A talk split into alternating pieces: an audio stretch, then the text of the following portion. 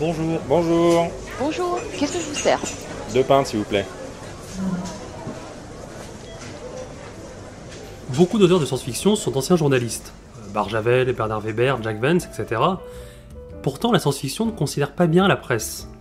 Elle y est souvent présentée comme l'outil de propagande d'un pouvoir totalitaire en place. Dans Babylon cinq, quand la station spatiale fait sécession avec la Terre... Ça veut pas bien commencer avec un, un exemple comme ça, toi.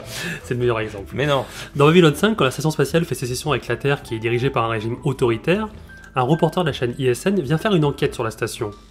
L'épisode finit sur la diffusion du reportage, qui est hyper à charge, qui est mensonger, et qui sert le pouvoir en discréditant le capitaine de la station John Sheridan, soi-disant manipulé par les aliens. Le journalisme est une profession mal aimée. Et je pense que la science-fiction explique à gros traits pourquoi. Bah, comme tu le dis, le journalisme a souvent été mal aimé. Cette vision négative de notre métier fait écho aux contemporains des auteurs d'ailleurs. Mais il y a des exceptions. Euh, je pense aux meilleurs comics de tous les temps, euh, qui, soit dit en passant, tu m'as fait découvrir, c'est encore Transmetropolitan. Le protagoniste est un journaliste gonzo, c'est Spider Jérusalem. Le gonzo, comme tu le sais, c'est un mode de journalisme qui consiste à vivre le sujet traité. En gros, t'es drogué parmi les drogués, Hells Angels parmi les Hells Angels, youtubeur parmi les youtubeurs, youtubeur parmi les youtubeurs, exactement. Dans ce comics, Spider conchit les autres journalistes qui, pour lui, sont trop objectifs. Lui, il assume sa subjectivité. De plus, une autre chose que ce comics a bien anticipé, c'est un phénomène qui nous touche tous en ce moment, c'est celui du, du journalisme citoyen. C'est-à-dire, euh, dans le comics, ils s'expriment tous euh, via Amphide, l'équivalent de nos réseaux sociaux. Ah, tu prends le contre-exemple. C'est rare que les journalistes soient héros d'œuvres de science-fiction et exercent vraiment leur métier. Il y a Spider, bien sûr. Il y a aussi le héros du livre World War Z, qui a été très très très mal adapté au cinéma. À ce niveau-là, c'est qu'ils ont même pas lu le livre. Mais le plus souvent, les journalistes de science-fiction n'ont cette profession comme prétexte. Lois Lane dans Superman ou April O'Neil dans Les Tortues Ninja, elle pourrait être boulangère ou pompier, ça changerait rien du tout à l'histoire. Bah, le film serait beaucoup plus chiant. Mais ouais, enfin du coup... Bah, faut voir, non, c'est très bien, pompier serait peut-être plus sympa en fait. Ouais, mais bon, c'est d'un côté, c'est plus facile d'avoir des interviews exclusives avec des super-héros quand tu couches avec eux. Hein. Bravo, sexisme, très bien, bravo. T'as le point. Non mais c'est vrai que ces filles, enfin ce qu'elles font ne ressemble pas du tout au boulot de journaliste. Ce sont juste des emmerdeuses. Dans Superman Returns, Lois a le prix Pulitzer pour un article appelé « Pourquoi le monde n'a pas besoin de Superman ». Rien que le titre prouve que c'est pas une enquête objective, mais une tribune à charge, qui peut être écrite par une meuf qui s'est fait larguer par son mec. Quant au monde hyper connecté avec tout le monde journaliste, j'y crois pas du tout. Le journalisme citoyen a ce défaut de produire surtout des pamphlets, des gens qui ne voient les problèmes que sous un seul aspect. Et on en arrive à voir pour l'équivalent de journaliste les trois geeks conspirationnistes de X-Files qui tiennent un blog. Mais ils sont très bien. À mon avis, l'avenir de la presse sera plutôt des articles écrits par des robots. Et d'ailleurs, les premiers essais aux États-Unis sont plutôt convaincants. Et les reportages sera fait par des drones. D'ailleurs, on en voit un drone dans Retour à le futur deux. Tu sais, quand Griff Tannen se fait choper par les flics, c'est un drone qui descend et qui prend la photo. Oui, effectivement, je pense qu'on va bien finir par tous se faire remplacer par des robots. Mais pour ce qui est du journalisme citoyen, je suis pas d'accord. Pour moi, le journalisme citoyen, c'est la liberté d'objectivité. Euh, pour rester chez l'homme de fer, dans le dernier reboot de l'univers D C Comics, Clark Kent décide de quitter le Daily Planet suite à la venue d'un nouvel investisseur. Dans la presse, non Non, ça, ça, ça, ça c'est jamais vu, hein, je ne vois pas de que c'est. Et il se sent plus à l'aise euh, avec la direction euh, qui le force à écrire des papiers auxquels il ne croit pas. Et du coup, il décide de devenir blogueur euh, pour écrire euh, librement des papiers euh, qui dénoncent euh, la politique, l'industrie, et cetera. Attends, tu vas pas me la faire à l'envers sur les comics. Clark Kent lance son blog... Et malgré ses enquêtes pour défendre la veuve et l'orphelin, il a pas d'audience, ça marche pas du tout. Il doit faire appel à son ancienne collègue, euh, Kat Grant, qui était aussi d'ailleurs son amante, pour faire des actus people et du buzz. Il retombe dans les travers de ce qu'il dénonçait.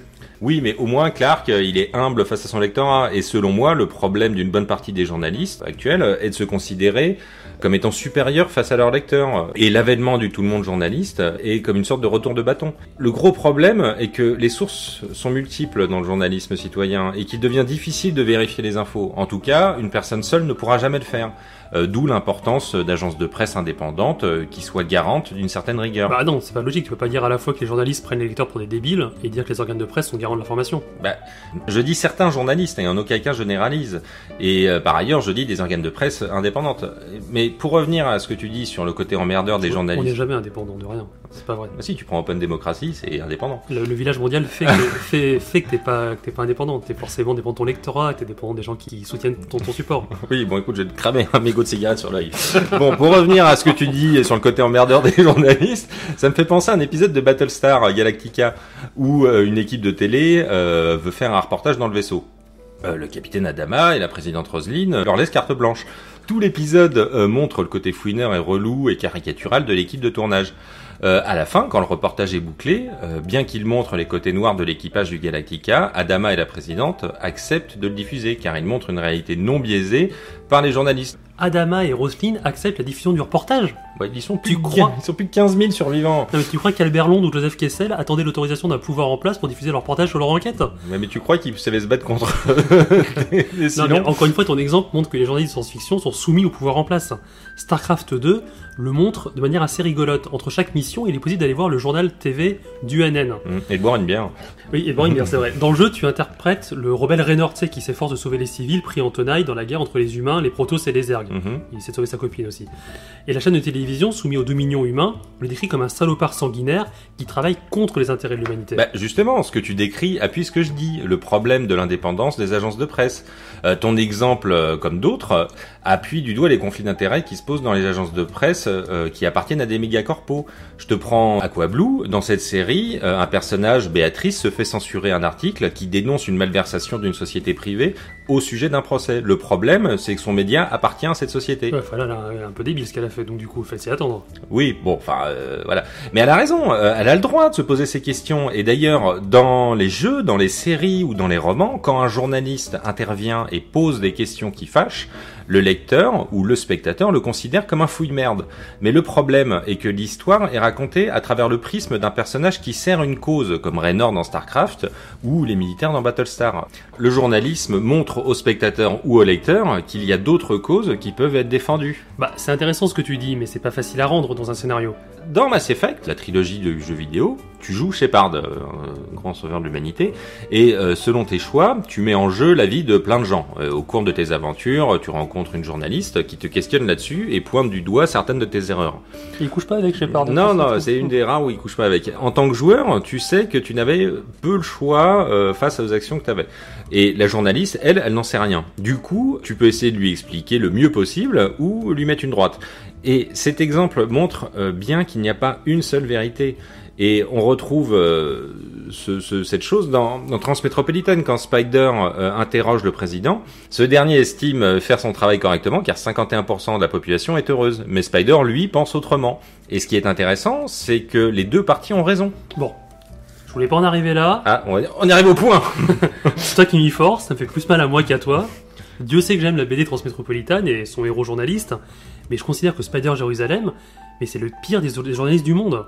Alors certes, il n'est pas soumis au pouvoir, mais encore pire, il a des a priori. Il considère que ceux qui pensent pas comme lui pensent mal. Tu veux dire comme un journaliste de gauche. Sans doute qu'il défend des valeurs saines, mais c'est pas une raison pour se croire supérieur. Mais je sais pas s'il se considère supérieur, je pense qu'il est juste dépressif de voir que face au scandale industriel et politique qu'il dénonce, la seule réponse de la population et donc du lectorat est l'inertie. Bah, quand tu commences à tabasser des gens ou à éteindre leurs cigarettes sur leur visage, comme tu me le proposais tout à l'heure, oui. euh, tu les méprises. Pas vraiment, c'est... c'est une façon de montrer ta divergence de point de vue. C'est brut. Oui. Alors, la violence n'est jamais une solution, et si Spider arrive à faire changer des choses, il le fait souvent en menaçant des gens, voire en détruisant leur vie. Donc c'est des sales cons. Non mais ça rend son travail caduc d'entrée. Ouais, alors dans ce cas, je te propose un meilleur exemple, c'est euh, la série de comics D M Z. Dans cette série, Manhattan est devenue une zone de guerre civile et personne ne sait vraiment ce qui s'y passe. On suit Matros, un jeune photographe de presse qui se retrouve bloqué sur l'île. Euh, il est face au dilemme de fuir ou d'informer. Il reste et du coup devient un des seuls journalistes sur place. Il va devoir choisir d'utiliser sa voix pour atténuer au maximum les horreurs de la guerre, et c'est une très bonne série euh, qui montre énormément de choses et dont la difficulté du rôle d'un journalisme qu'il a à faire face aux joies complexes de ses écrits qui ont un impact majeur sur la réalité. Bah, ce que tu décris, ça a rien de nouveau en fait, c'est le quatrième pouvoir, censé lutter contre les pouvoirs exécutifs et judiciaires. Mmh. Et on en retrouve plein d'exemples dans la science-fiction. Stephen King l'avait très bien montré dans le roman Charlie, tu sais, la petite Charlie et ses parents ont reçu un traitement qui leur donnait des pouvoirs spéciaux, et l'armée les poursuit pour s'en servir comme arme. Normal. Je te passe les détails, à te lancer, à te lancer des boules de feu. Ah oui, bah je te passe les détails, mais la dernière échappatoire de Charlie sera de rentrer dans une rédaction pour raconter son histoire au monde et du coup se protéger des militaires. Mmh. Bah, comme dans Watchmen avec Rorschach qui file son bouquin à la fin. Exactement. Enfin, sauf que lui, il meurt avant. Mais, oui. Mais j'y crois pas. Ça vient de teaser la fin, de spoiler la fin. Mais j'y crois pas à cette presse pleine de moralité et protectrice. Au contraire, la presse accuse et voue aux gémonies le moindre suspect. Dans mon esprit, le métier est bien mieux caricaturé par le personnage de G. Jonah Jameson, c'est le directeur du Daily Bugle.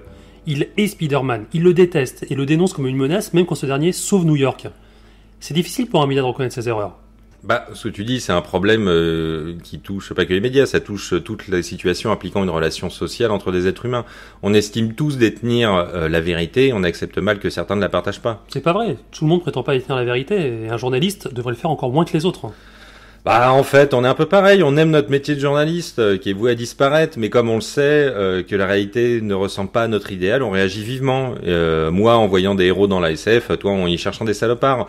Euh, en secret, nous sommes tous les deux des Clark Kent, euh, au civil, on est des journalistes lambda, mais en vrai, on sauve les meubles en cachette. Bah, Clark Kent, c'est pas un journaliste, on l'a jamais vu mettre les pieds dans un rad. Euh, oui, c'est vrai.